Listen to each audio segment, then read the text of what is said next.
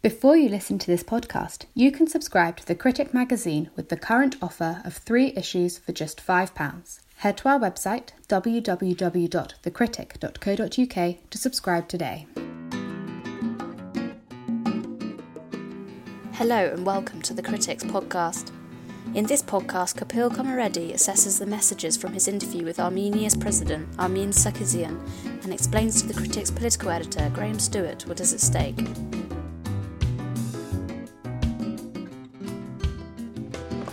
Kapil Komireddi, on the 27th September, Azerbaijan started shelling Armenian backed positions in Nagorno Karabakh.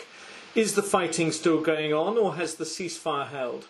Well, on the 10th of October, Saturday, Russia brokered a truce, a temporary ceasefire between the two sides in order to enable them to collect the dead bodies. The battlefields are strewn with bodies of both sides, and the International Red Cross was supposed to go identify them and help exchange them. But the truce held only for minutes. It was violated very quickly. And part of the reason why that has happened is because Azerbaijan was making significant gains, and any lull in fighting would have reversed those gains potentially.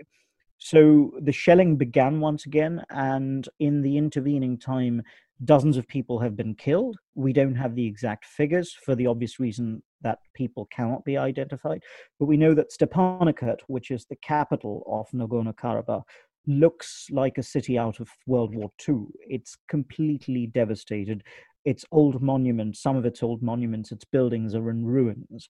And the war very much continues. And the ceasefire cease, the ceasefire hasn't completely collapsed. Uh, there is this notion that the two sides have agreed to a truce, a temporary truce, but in reality, there is there is fighting. There is significant fighting ongoing between the two sides. Well, after the collapse of the Soviet Union in the early 1990s, there was obviously very serious violence in Nagorno Karabakh. Then there's been a, a, a ceasefire, a stalemate, negotiations. Why has uh, Azerbaijan uh, attacked now?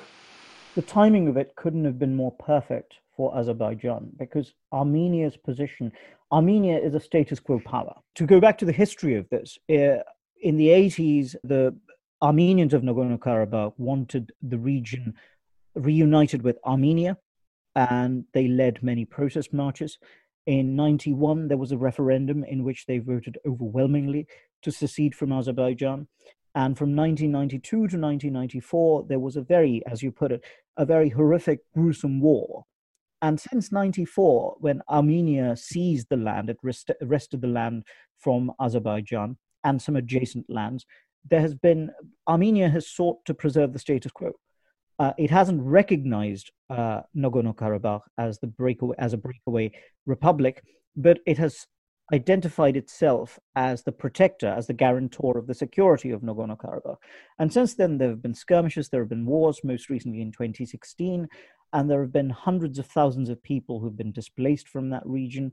Tens of thousands have died. There's been great bloodshed. We don't see it in the news. It's not a very prominent item uh, where we sit, but this has been a very violent region in the Caucasus, the longest running conflict there. Now, the, the flare up, part of the reason for the flare up is the timing itself. If you look around the world, every country is preoccupied with the coronavirus pandemic. Economies across the world are devastated. The United States is completely absorbed with its own presidential election. Uh, and this seemed this if if you if you were Azerbaijan, this seemed like the right. This looks like the right time for a quick war, for for you know a, a rapid assault to take the region back. And Armenians were caught. Armenians were very surprised, uh, although tensions have been building up in the region. Nobody expected it to escalate to culminate in war of the kind we're seeing. And as you can see, much of the world really is distracted by other issues to pay attention to this, and that's part of the reason why this continues, and that's part of the reason why they want, why they chose this time. Azerbaijan regards Nagorno-Karabakh as legally uh, part of Azerbaijan. The most of the world community regards Nagorno-Karabakh as legally part of Azerbaijan, but historically and by heritage, it is uh, uh, Armenian, it feels overwhelmingly Armenian. It, it, it voted uh, to not be part of Azerbaijan, uh, as you say, in the early 1990s. Uh, there is a there is a, a, problem here which goes beyond the fact that the rest of the world is distracted, and it is distracted, is that uh, the rest of the world doesn't want to get involved, but, but two countries are involved Russia as a, as a supposed honest broker, and, and Turkey as a supporter of Azerbaijan's claims in this. Uh, you've been uh, talking in a long and, and very very significant interview with Armenia's president, Armen uh, Sarkissian, for the critic. Uh, he was very clear that, that Turkey is playing not only an aggressive but an expansive role in the region. Uh, he reflected back on the uh, uh, genocide of Armenians by the Ottoman Empire, by Turkey in, in the First World War, and, and, he spoke of this as potentially a, a second genocide. Uh, what is your uh, reading of Turkey's role in in the current conflict? You began the question by alluding to the history of this region. Uh, this is a place replete with the relics of Armenian heritage. Uh, they, they, trace their history to this region. Um, and even before the advent of the Soviet Union, there was a conflict between Azerbaijan and Armenia over this region. And once the Soviet Union came into existence and absorbed these two sides, uh, the Soviets were going, it seemed, to give possession of this land to the Armenians. But precisely to keep the dispute alive, they awarded it, they defied history and heritage uh, demography and gave this region to the Azerbaijanis. And since then, uh, as I answered in your previous question, th- there has been a conflict, and this this intensified in the late 80s and early 90s, and it's been going on since then. Now, this conflict is between the Azerbaijanis and the Armenians, both of them former Soviet states. Russia has a security treaty with Armenia. Russia maintains a, a base in Armenia, 102nd base. Um, but it, it also maintains decent relations with Azerbaijan. It also sells arms to Azerbaijan. Turkey's role in this, uh, President Sarkissian, in the interview with a critic with me, he said that Turkey is the key negative factor in this. He said, if you remove Turkey from this equation, the war will end in two days. And the reason I think he said that is because Turkey has not played the role of a mediator. It has not sought to forge peace between the two sides. It has sought to see, it has sought to depict this conflict as an ethnic conflict in which it is the protector, the custodian, the guardian of the Azeri people. It describes the relationship between the two as two states, one nation.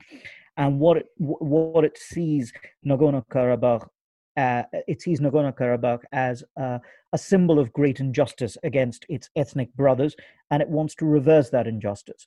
And Turkey wants very much for this war to reach its climax, which is for Armenia to be pushed out of it and for Azerbaijan to assert its ownership of it. Obviously, as President Sarkissian put it, if Turkey wants to become involved because it's quote unquote ethnic brothers are involved. What about the Armenians? For Armenians, these are fellow Armenians. And he said there are tens of thousands of Armenians. There are 8 million people in the Armenian diaspora, and all of them are animated by the memory of the genocide at the hands of the Turkish, uh, uh, uh, uh, at the hands of the Ottoman Empire.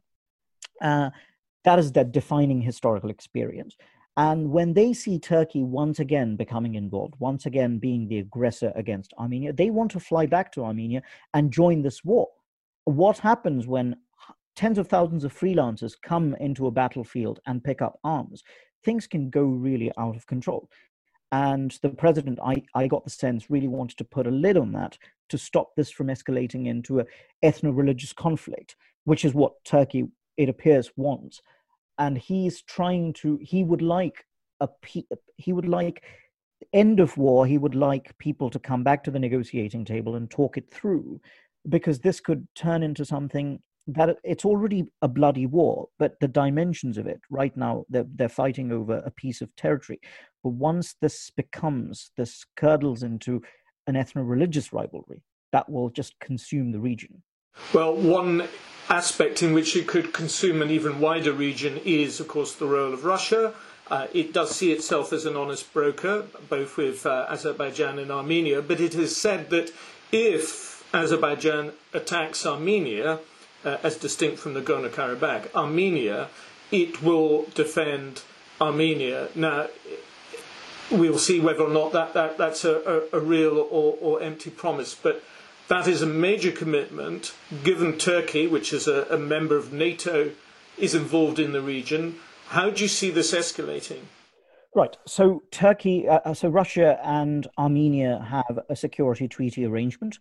Uh, if right now the war, in theory at least, is between Azerbaijan and the government of Nagorno Karabakh, who's the guarantor of the security of Nagorno Karabakh is Armenia, the Republic of Armenia. The Republic of Armenia, of course, faces a threat, but if it is directly attacked, if the war, if if the if the uh, if the attack takes place against the Republic of Armenia, then Russia, according to President Sarkissian, who disclosed this to us in the interview, was that if Russia has promised Armenia that it will become militarily involved. It will honor its treaty obligations. So, if this were to escalate, if the war were to come to, say, Yerevan, uh, Yerevan already claims that it has shot down drones, Turkish drones that were flying in the direction of the capital, uh, that were sailing over the capital. But if if the Republic were to become embroiled in this, then Russia, Russia will be asked to activate its treaty promises what that would mean is that Turkey is very much involved in this conflict. It's on the front lines of the conflict. Its military personnel and its material are in this conflict. If Russia were to become militarily involved, right now it's not. If it were to, then, as you put it, this could become a conflict between a NATO member and Russia. So, this, what looks like a fight over a tiny republic of or tiny breakaway republic of 150,000 people could potentially suck in the great powers of the world. And this could get out of control. And as president sarkissian put it to me uh, you've been to syria you've seen what happened there where turkey is actively involved. Imagine if that were to happen here. Imagine the blowback. Imagine the consequences for europe. Imagine the consequences for central asia uh, this could this could before it gets there but we we mustn't be under this illusion that oh things won't go so bad they they very much could uh, wherever Turkey has been involved, things have gone bad, alas. And Turkey has moved its the mercenaries, the mujahideen, on its payroll, uh, who were fighting in Syria to topple the regime of Bashar al-Assad. They moved them moved them to the front lines of this conflict. That adds a religious dimension to it. Uh, one of the things uh, the president mentioned was in the city of Sushi, Shushi, uh, there is an old church, old cathedral that was restored uh, by the locals, and a lot of Armenian expatriates paid towards the restoration of that. But there was also a mosque in, you know, a few hundred yards from it, that was also in ruins, and it, Armenian expatriates paid for its restoration also, and that kind of became a symbol of pluralism, of interethnic coexistence and toleration. That is what is under threat now. If you have religious mercenaries who fight for money, but also for religion in the name of religion, this becomes, you know, Azerbaijan, it must be noted, has been a very secular state. Um, it has excellent relations with Israel, for instance. The irony, of course, is that Iran, uh, which is a Shia state, quietly backs Armenia in this conflict, which is the world's oldest Christian state. And Israel backs uh, Azerbaijan, backs in the sense that it sells arms to Azerbaijan. So there, are many complications and complex, complex factors in this conflict, all of which could come to the surface in a very ugly manner if a lid isn't put on them. What kind of lid can Western countries, Britain, the European Union, the United States, put on this? The European Union's ability to mediate seems severely constrained because, you know, it hasn't been able to actually prod the two sides in any meaningful way. Um, Britain, on the other hand, what President Sarkissian, who's been an ambassador to Britain for a number of years, who was prior to becoming president, uh, he was at Cambridge, he worked alongside Stephen Hawking. He said that Britain is now establishing itself as an independent power, a power independent of the European Union. And this seems an appropriate time for Britain to come out and say that, you know, rather than issue bland statements of the kind which it has, it's it would be appropriate for Britain to come out and play a more more of a leadership role. And this isn't really taking sides. It would merely be to say to both sides to stop the fighting. It would also be to say it would also involve Britain telling Armenia to stop the fighting, but also prodding uh, Azerbaijan to not push forward because it's making these gains and pull them back to the negotiating table where they might actually try and work out a solution because obviously the armenians are not going to hand over the territory that is that is to them the jerusalem uh, of the armenian nation. They're not going to give that back to the azeris but they could potentially figure out through talks uh, a solution that involves some degree of face saving for both sides.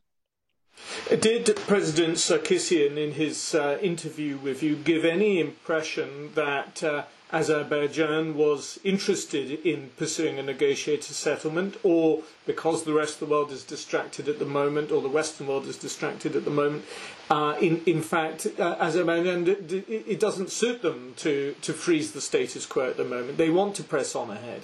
I really got the sense, Graham, that he was trying to say, and he said it quite explicitly, that Azerbaijan would would settle, would come to the negotiations and talk this through, as it has been actually.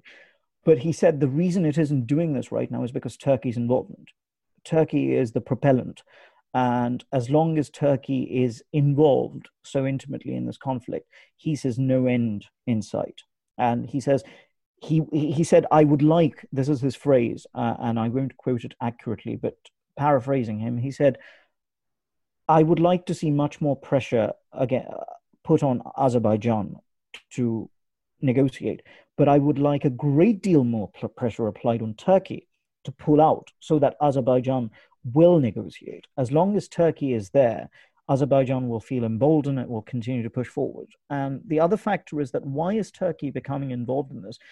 Uh, Sarkissian almost sounded sympathetic to Azerbaijan. He saw Azerbaijan itself as a victim, and he said, while Azerbaijan was not in control of this territory, it didn't really suffer you know, the Azerbaijan's economy is much larger than Armenia's. It has made great strides. 95% of its revenues come from the export of natural gas.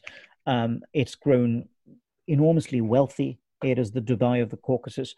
Um, it hasn't really suffered uh, by virtue of not being in control of this territory. So, what, why is it doing this now? Is it for national pride? Is it for ethnic pride? Um, all of those things can be satisfied in different ways, not necessarily by waging war.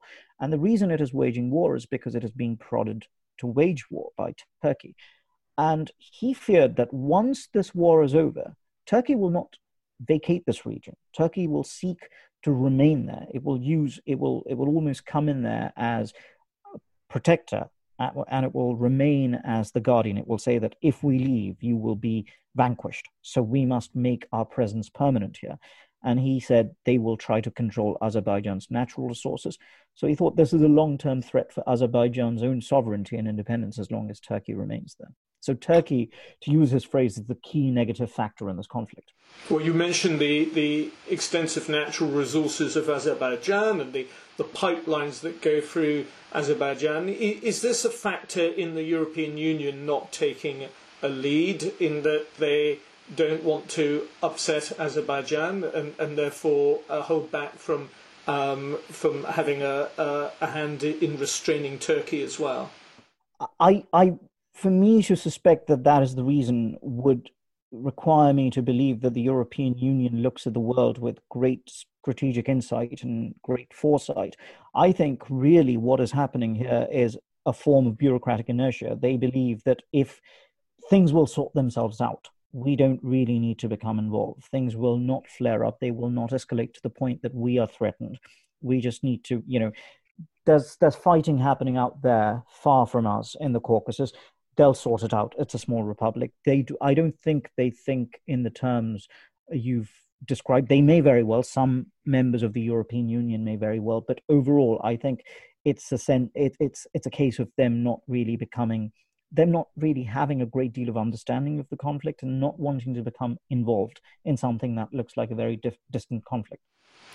Well, Kapil Komireddi, uh, your interview with Armen Sarkissian is, is available on the Critics website, uh, as well as your accompanying uh, article. Uh, we watch this situation with interest and, and concern very much, but for the moment, thank you very much for your insights. Thank you so much.